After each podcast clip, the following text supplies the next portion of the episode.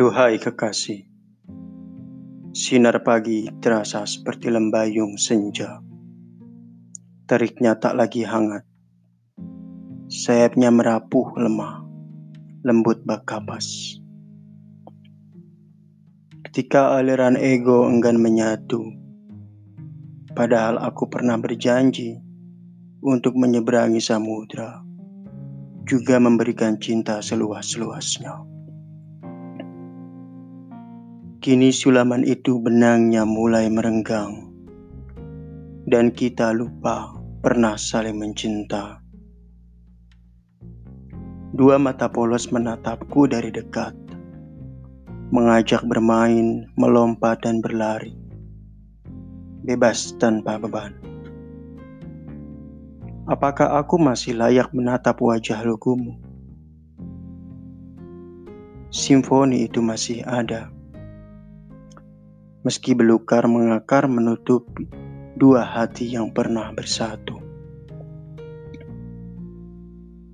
Sepi aku sendiri, berdebat dengan diam yang tak kunjung bersuara.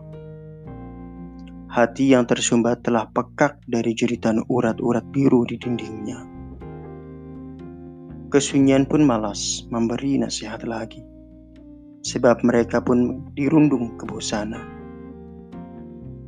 Namun dalam gelapnya malam dan sunyinya jalan ini, harapku masih tetap menyala. Jika bukan karena sakinah, maka cinta tak akan pernah berkembang. Di rumah ini, deretan lubang paku menjentik menjadi ukiran lengkungan senyuman yang tulus. Dan pada akhirnya kita akan menyerah pada kesadaran bahwa mencintai adalah menerima. Mencintai tak hanya tentang gegap gempita, atas bersatunya hati yang sedang kadung rindu. Namun mencintai adalah proses, merunduknya kita pada tujuan dalam dialog pengertian.